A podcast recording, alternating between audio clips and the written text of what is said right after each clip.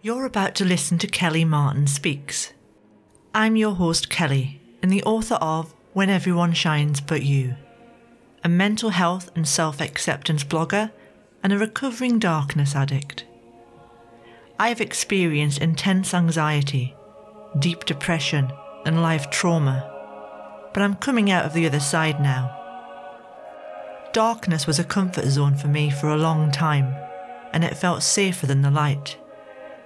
So, in this podcast, I share with you my journey into the light and how I move through challenge in an empowering way.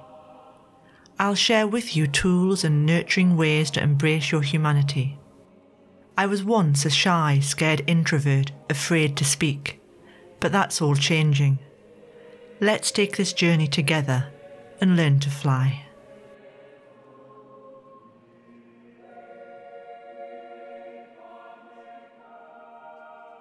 Hi there, welcome back to Kelly Martin Speaks. I'm your host, Kelly Martin, and this is episode 89.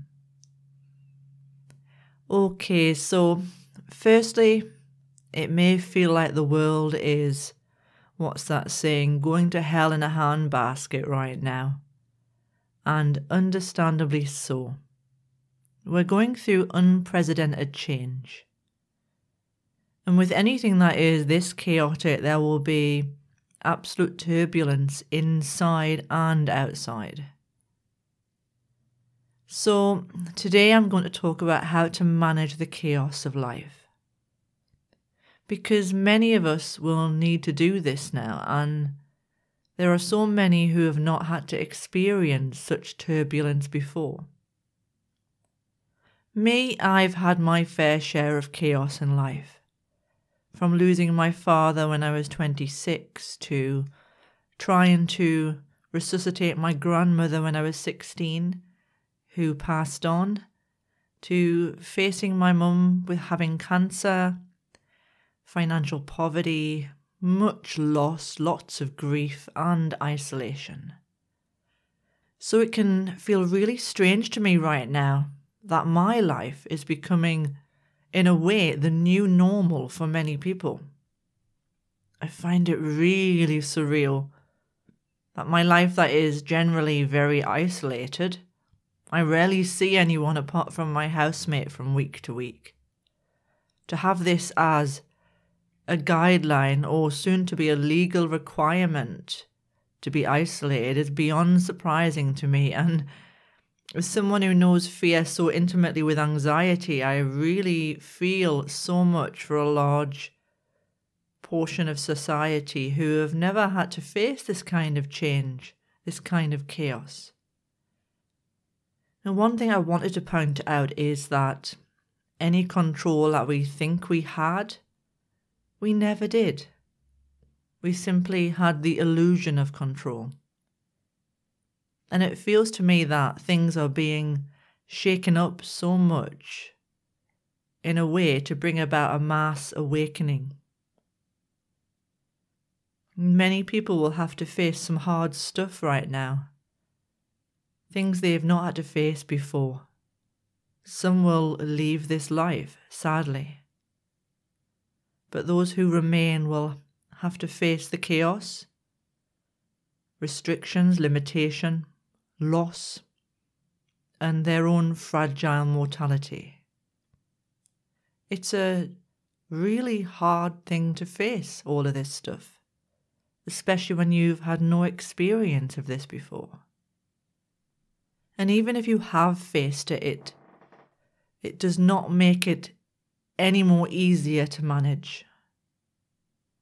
And during this time, you know, we're going to feel scared and uncertain about life. And during this time, we're going to feel angry. But you'll also go through many stages of processing what is taking place. You'll move between shock and surprise to acknowledgement and acceptance, only to flip back into shock and surprise and fear. And none of this is wrong, and everyone will handle this differently. Those who are, for example, isolating and literally have no contact online or via the telephone with others may handle this very differently to those who have regular human contact in other ways. And in a way, extroverts may find this much tougher than introverts because we're often more used to our own company, to stillness, to quiet, to less people in our lives. One really important thing to remember is that at this time, we can't make the chaos go away or bring a sense of order into the chaos. As more people are isolated, as greater limits are placed on life, as we distance ourselves from our fellow humans, we can't expect to create order out of what is taking place. But we can drop the idea of order and drop the idea of having our life together for this time. Because it's in our attachment to order and control that causes inner resistance and greater fear and suffering. So many expect things to be a certain way, they expect when chaos hits our lives for order and control to be put in place very quickly by the powers that be. I'm seeing this in the UK where people are naturally in fear and are expecting our government to control and know what to do immediately, not accepting the unknown essence of the coronavirus and how it works meaning that life will be uncertain, decisions will change, nothing will be set in stone, and surprises and limits may appear at short notice. People want certainties during an uncertain time, primarily because the way we live our lives and the way it's set up, we have had a familiarity and the known, and we do everything to avoid the unknown or the uncertain, which is change. So I get why so many people are scared right now. Because from chaos comes great change, both perceived positive and perceived negative. So I want to first talk about the sort of things you may be thinking and feeling right now just so you know that you're not alone and to know it is perfectly natural during a time of huge chaos. You may first worry about death and dying, be it a fear of your own death or your loved ones. And this could make you panic and try to control in different ways, from panic buying to overcleaning your home to perhaps reacting in a domineering way to loved ones in your attempt to protect them from harm. You may point fingers of blame at other people, the government, your family or friends who are not taking it seriously, strangers who are not taking it seriously, people who voted for the current government we're in. When you do this, you're simply trying to feel better, but it doesn't work long term but it's perfectly understandable. You may also fear isolation, feel imprisoned, bored, claustrophobic. There may be a great sense of hypervigilance around your health. You may temporarily turn into a bit of a hypochondriac. You may constantly think that you have the virus when you don't and trying everything, everything you can to keep it at bay. You may even feel like you're in wartime mode, thinking that you must protect your family in more aggressive, aggressive ways. And you may feel disconnected from your heart for a time. In other words, you you may feel more anger pointed outwards and find it hard to feel compassion or sensitivity to what is happening in your life and in the outer world. You may have compassion fatigue, as you see many people suffering and you want to help, but you can't help everyone. and it's not your responsibility to save the world. But you may want to nonetheless, and this can make you feel tired from feeling helpless or powerless to be able to control the outer world. And you may feel sad, sad for the world as a whole, sad for loved ones, sad for losing people losing loved ones, sad for people isolated, sad for people with businesses that may go bankrupt, sad for the whole of humanity.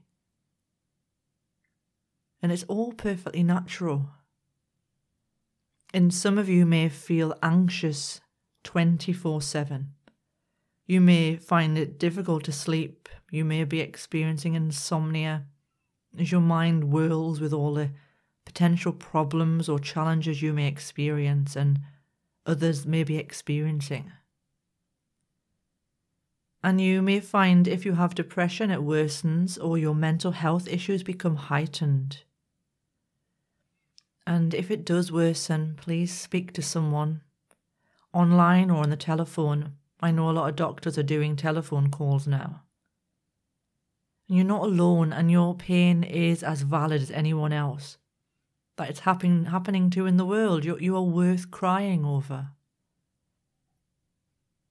And you may feel hopeless in the sense that without a future to control, you don't know what to do, and more so, who you are anymore. Many people live their lives from one event to the next, be it Christmas to holidays to meals out with friends now, take away vacations, socializing, and some may find this intolerable to cope with. Again, this is natural, especially if you've always had a really full and busy life. And the reason you may struggle is it it's because you may have attached your identity to what you do instead of who you are. And this time of chaos could be a wake up call to discover who you are and what is most important for you now in life.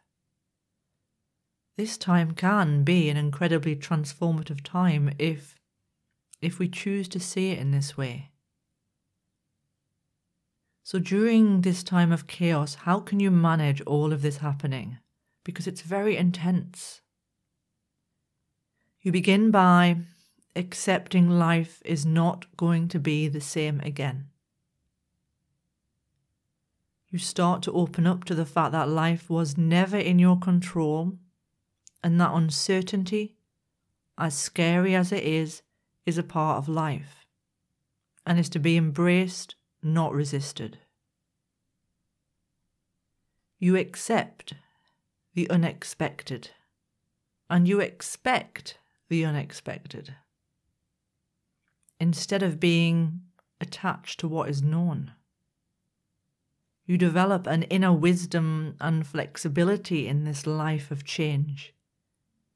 And because of this, you will find your life transforms in a very powerful way. You become more mindful of what you are feeling and why. And instead of being distracted, you practice patience with yourself, patience with others, and acceptance of what is in your life. Now, chaos is the nature of existence. Our modern day lives have simply lulled us into a sleep where we've not witnessed this enough. Nature reveals to us the chaos required to create and allow the new and change to take place. Now, is it possible to actually fall in love with confusion and chaos in the world? Can we embrace the changing world we live in? Yes, we can. It may not be easy if we're not used to change and have lived in what I call an uncomfortable comfort zone for so long, but it can be done. The problem with our modern day lives is when we live a static, unchanging life. We're not truly living it is during these times of chaos when we're truly living. Is it comfortable? Yes. Convenient? Yes. Stable? Yes. But it's not truly being alive. We've been almost cemented to the known world for so long that to face this period of deep uncertainty, we are now being uprooted for massive change. Now, it is said that the Buddha said that after each 25 centuries, there comes a moment of great turmoil and chaos. And that is the time when the greatest number of people become enlightened. Perhaps we're moving into that now. This virus, COVID 19, is putting us all on high alert for change and the new to happen. Many will resist its teachings, but some will see it as a peak moment in our history for much to happen, much to be unearthed from within, much to be embraced and celebrated, and be created even within all the pain and suffering. It is when our past starts to have no meaning and our future too, when we slow down and see that all we ever had is here now. This is when true awakening takes place. If security and comfort is what you seek, you may struggle with this chaotic time we are in. When we wait, for example, for our governments to take care of us like the proverbial divine mother, we may be missing the point here. Our governments are only meant to do so much for us. They are not our mothers or fathers, and nor should they be. We can accept the steps that they put in place to help with our personal safety, but it is still down to us as individuals. Times of chaos are times of revolution, and as someone said on Twitter recently, we're experiencing a global reset. And as the mystic teacher Osho said, the times are very favourable because there is so much chaos and so much confusion. Now, that's something to really consider at this time.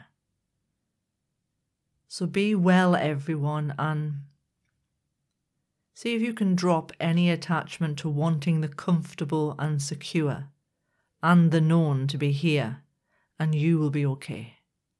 Trust in your ability to handle change, even painful change, and allow love to fill your heart once again, regardless of any fear that arises. And remember that nothing is wrong in how you feel at this time. Allow yourself to be perfectly imperfect and allow life to be the same too. It's all we can do. Thanks for listening to this episode of Kelly Martin Speaks. If you have a question or topic you are struggling with and would like me to answer on an upcoming podcast episode, please get in touch. Your name will be confidential. Email me at kellymartinspeaks at gmail.com or message me on my Facebook page, Kelly Martin Speaks. And don't forget if you feel that others are passing you by and the not good enough voices screaming loudly, pop by kellymartin.co.uk to find out all about my books, including Book One When Everyone Shines But You. And you can also support my channel via my podcast page on my website, kellymartinspeaks.co.uk, via PayPal, or you can buy me a coffee via Ko-fi. Until next time, bye for now.